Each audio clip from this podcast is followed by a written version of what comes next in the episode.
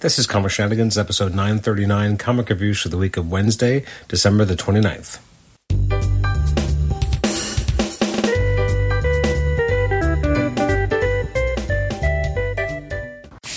Welcome to the Comic Shenanigans podcast. I'm your host, Adam Chapman. This is episode 939. It's our comic reviews episode for the week of Wednesday, the 29th of December.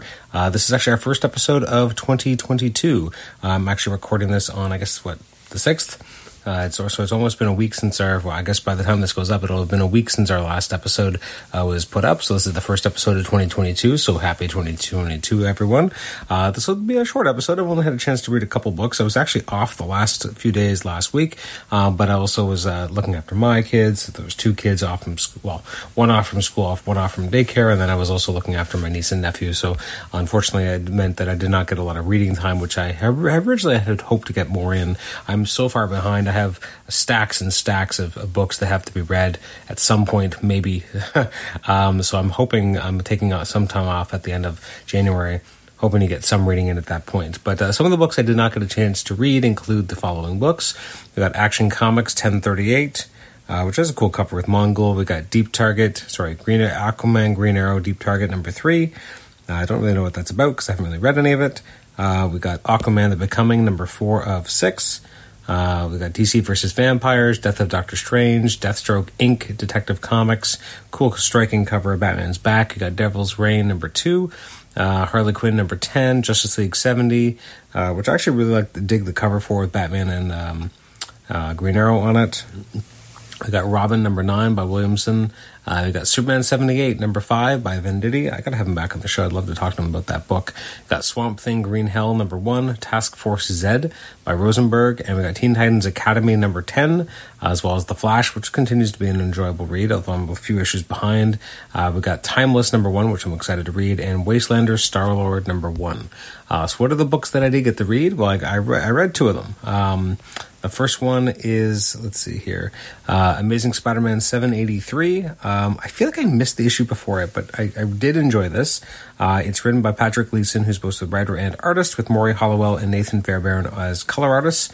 Um, just right from the get go, I really liked the, the opening page where you have um, uh, Janine in the pool and it does feel like we're getting a lot of the same beats in terms of her conversations uh, with Marcus and also what she's thinking. Uh, but I did like the idea about, uh, which I, I, thought was really well written, the scripting, just about the idea that she, you know, and I'm going to quote, I never got used to that when I was on the inside, inside, outside, heroes, villains. I guess we're all doing time somewhere. I don't know why. I really liked that line of dialogue. I thought it was particularly. Um, not chilling, that's the wrong word, but really a captivating line of dialogue that I, I quite liked. Um, and we have a lot of this is about Peter kind of dealing with his spider sense is kind of going crazy. Um, you know, he's having different ideas in his mind about it. He goes out to try and kind of be Spidey. Uh, I like that he, you know, kind of bought some knockoff stuff online, uh, which is kind of an interesting perspective there. He goes to try and do something relatively simple. It ends up being anything but because he's, you know, still recovering, which feels very Peter to kind of go out when he shouldn't. Um, his, you know, the web shooters aren't real web shooters, so he ends up, you know, getting his butt kicked by accident. Uh, he ends up, uh, you know, being hit by Captain America's shield. Things just don't go very well. We got this uh, bit of a recollection in his mind about Uncle Ben and Aunt May. Um, and then he kind of, you know, wakes up. And um, I guess he's. now. I guess my question here, and maybe I'm just dumb, is that was was any of this did any of this happen or was he just in the bed the entire time um, and had this whole thing that happened, getting his butt kicked, and then having Captain America show up, was that did that really happen or not? And because I, I guess I'm not sure. I mean, I think that I think it did happen, but it was just weird in terms of how it was paced here. Because um, for a moment I was like, well, did it actually happen? Because it felt like it was a, a hard right turn. Like he's out, he's having this weird dream, and then when he wakes up, he's he's in, you know, he's in um, uh, you know, he's in the hospital and he's, you know, pretty damaged. So I guess it did happen, but it was just an odd way to, to do it or a transition. I found the transition kind of disarming and kind of weird. It was also weird because, you know, we just take a whole issue off completely out of the Ben storyline. And like, I like the Ben storyline in theory, but I, I do, I've, you know, listened to other critics and, and kind of read what people are thinking about it. And I do feel like in a lot of ways, you know, they're not, maybe not doing the best job of explaining, really exploring Ben as a character. We're having a lot of kind of one, one off or you know two issue off kind of adventures, but you know sometimes they just kind of happen, and, that's fine. I like you know just happen storylines too. Not everything has to be part of a giant nefarious plot, but it does feel like you know as is it is it pushing the character along at all? And I'm not sure if it is with Ben, and even in his interactions with Beyond, feel like they're not really going anywhere. And you know obviously there's something going on, but I, don't know. The pacing is a little strange, but I thought this issue in particular was really well written and drawn. I thought, you know, I had a lot of great ideas in it. It definitely felt like a very coherent issue. Um, I felt like Peter's voice was really well captured. So I definitely enjoyed that that aspect to it. And then the second book I got a chance to read was The Human Target number three. And I will admit that generally speaking, I'm not as big a Tom King fan as I used to be. Um, you know, I loved his vision. Um, I definitely was enjoy- I enjoyed. I think the beginning of his Batman run. I think it felt like it felt like reading a Bendis book in some ways. And, and what I mean by that is it felt like he all the worst attributes of him as a writer, he started leaning on those, or certain ticks as a writer that he would utilize became much more pronounced and exaggerated. And so I felt like he kind of leaned into certain aspects of his writing that maybe I wasn't as big a fan of. I, I know that for sure has happened with Bendis in the last like decade, or probably a little longer. Um, so with Tom King, this feels like it still has that there, but none of it bothers me. I don't know why. I guess there's something about how this reads uh, so simply, so you know, well put together uh, really strong characterization. I like how you know it's part of obviously an ongoing arc because it's you know you're reading these number of days that are transpiring, and so it's all connected. It all matters. It's all very tight continuity because it's day after day after day. But at the same time, every issue kind of feels like its own thing as well, which I think is a very unique and difficult trick to pull off. So I may not always be the biggest fan of Tom King's work, um, and and as I said, like his Batman run, I felt like it kind of it fell apart a little. It became a little extra bloated, and you know wasn't as concise or well put together. But I think here it feels a combination of being a little bit more concise, but also uh, many times just kind of letting Greg Smallwood really drive the bus in terms of how the you know the artwork is such a huge part of what make this book work. The scripting obviously is very strong as well, and the plotting, but the art is just so gorgeous, and there's so many different techniques, so many interesting you know coloring ideas that Smallwood is just absolutely killing this, and even Clayton Cowles on, on letters. But um, so it's it's so enjoyable, so engaging. I cannot put it put it down. Um, you know, we've only had three issues now, and I wish it was more, and I wish we are going to get more um, than just what we're going to get here because it's just such a beautiful book.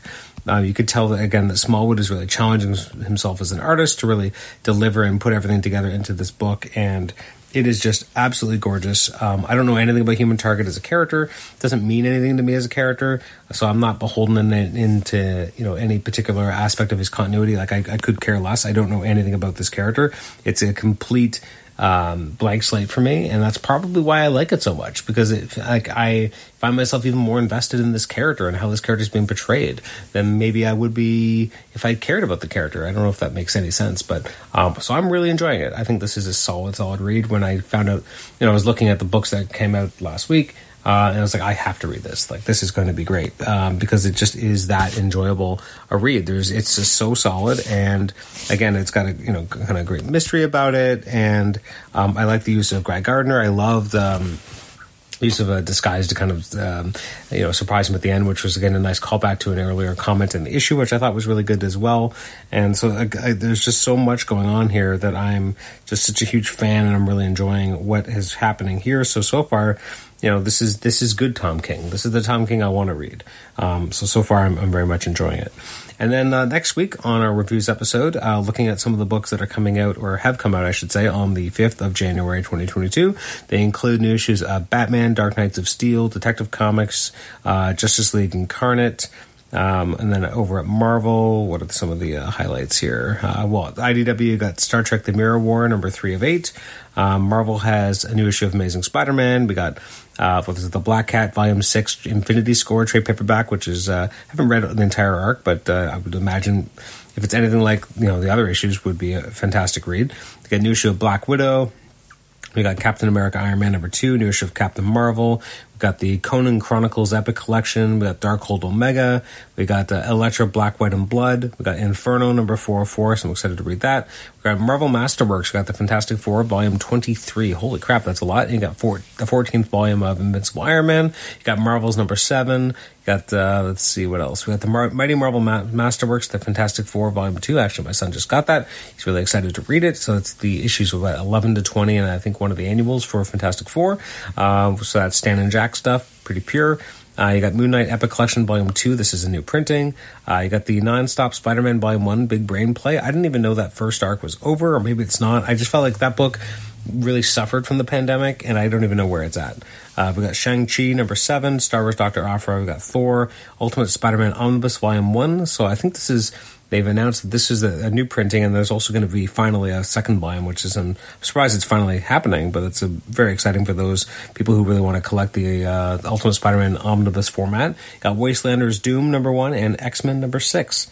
Uh, so thanks again for listening to this episode of the Comic Shenanigans podcast. You can email me at comicshenanigans at gmail.com, rate the show on iTunes, subscribe to us on iTunes, and also listen to us on Stitcher. Thanks again. I really do appreciate you listening, and uh, happy 2022, everybody. Hopefully, hopefully it's a good one and a safe one and a healthy one and all those other things. Anyways, thanks so much for listening. We'll talk to you or you'll listen to another show hopefully soon. Bye bye.